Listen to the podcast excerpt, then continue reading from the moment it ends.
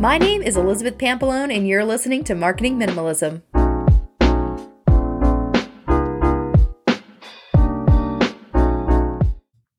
Today, we're going to talk about something a little different. I'm sure you've noticed the name of the podcast has changed. It's now Marketing Minimalism. And I had a few podcasts in the queue, so I changed the name and the image, and then I realized wait a minute, I think there's some old podcasts going out.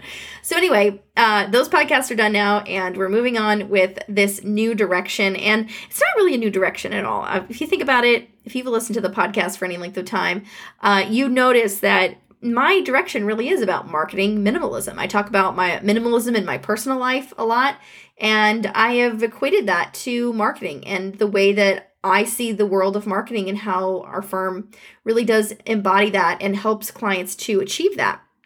So, I wanted to kind of address something that is at the crux of the marketing minimalism.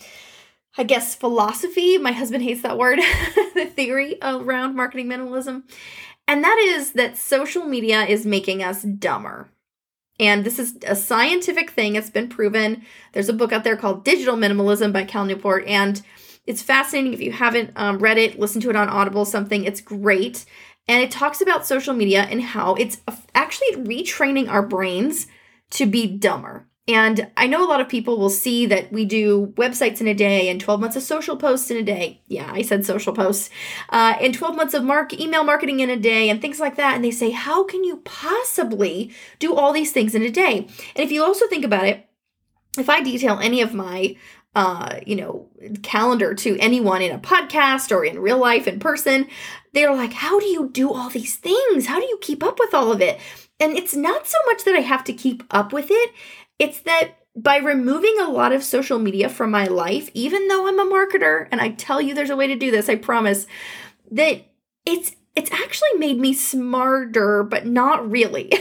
I've just actually retrained my own brain to do the things that it's actually really built to do, which is process and to um, see see the world the way things really are, rather than this kind of dumbed down version that social media has given us. And I'm not like dissing anyone, so don't go and you know send me in the comments about all these things that I'm, I'm being mean or whatever. I'm really saying that there's a scientific um, there's scientific studies that have shown that social media has made us dumber, and it's about the processing time. So, for example, we're not bored anymore. We don't get bored because why would we be bored? We have YouTube, we have social media, we have something to scroll, we have Instagram, uh, we have TikTok. We can always be entertaining ourselves. And so, by not being bored, we're actually training our brains that we can never be not entertained. Does that make sense? Like, we have to constantly be feeding something into our brains. And so, for example, I love podcasts. Obviously, I have one. I've been on hundreds, literally multiple hundreds of podcasts.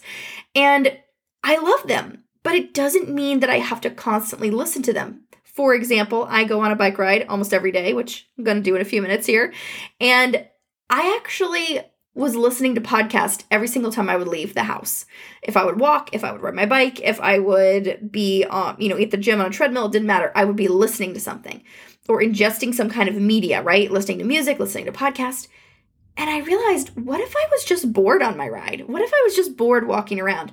And I didn't take my social media or anything or any podcast with me during those times. I started to leave it at home. Now, I didn't leave my phone at home because obviously, if something happened and I needed to call for help, whatever, um, I would have that with me. But I'm choosing to not take my headphones. I'm choosing to not open my phone while I'm walking. It is in my pocket. It's in my um, basket on my bike. Yes, I have a basket on my bike. um, and so it's it's like that thing that's there for emergency, just like cell phones used to be.